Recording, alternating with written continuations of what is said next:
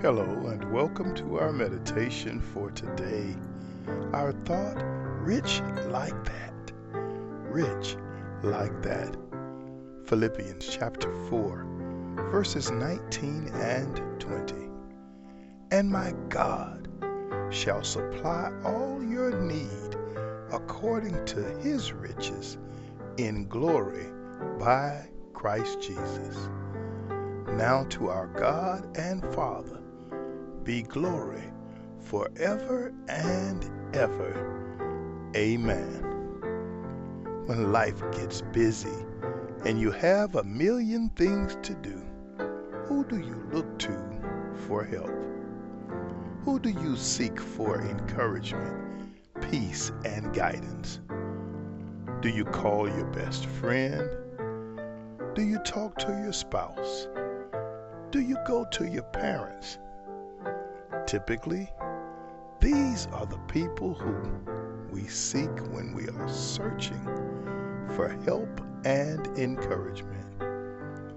Even though these people can be great resources for those particular things, they should not be the first resource we turn to for our needs.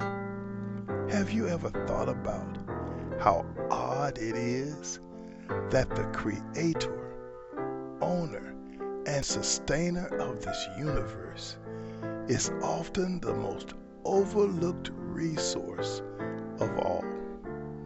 It is sad to see how many Christian followers view Jesus as their last resort rather than their first call. The non tangibles of encouragement peace and guidance are one aspect of, of failing to seek the Lord first in our situations. Another is neglecting to seek God first in our physical predicaments and especially elevations. In our flesh, we often look at our friends, family members, or even employers and say, I am where I am because of you. We do this rather than realizing that we are where we are right now only by the grace of God. We turn to our friends to solve our problems.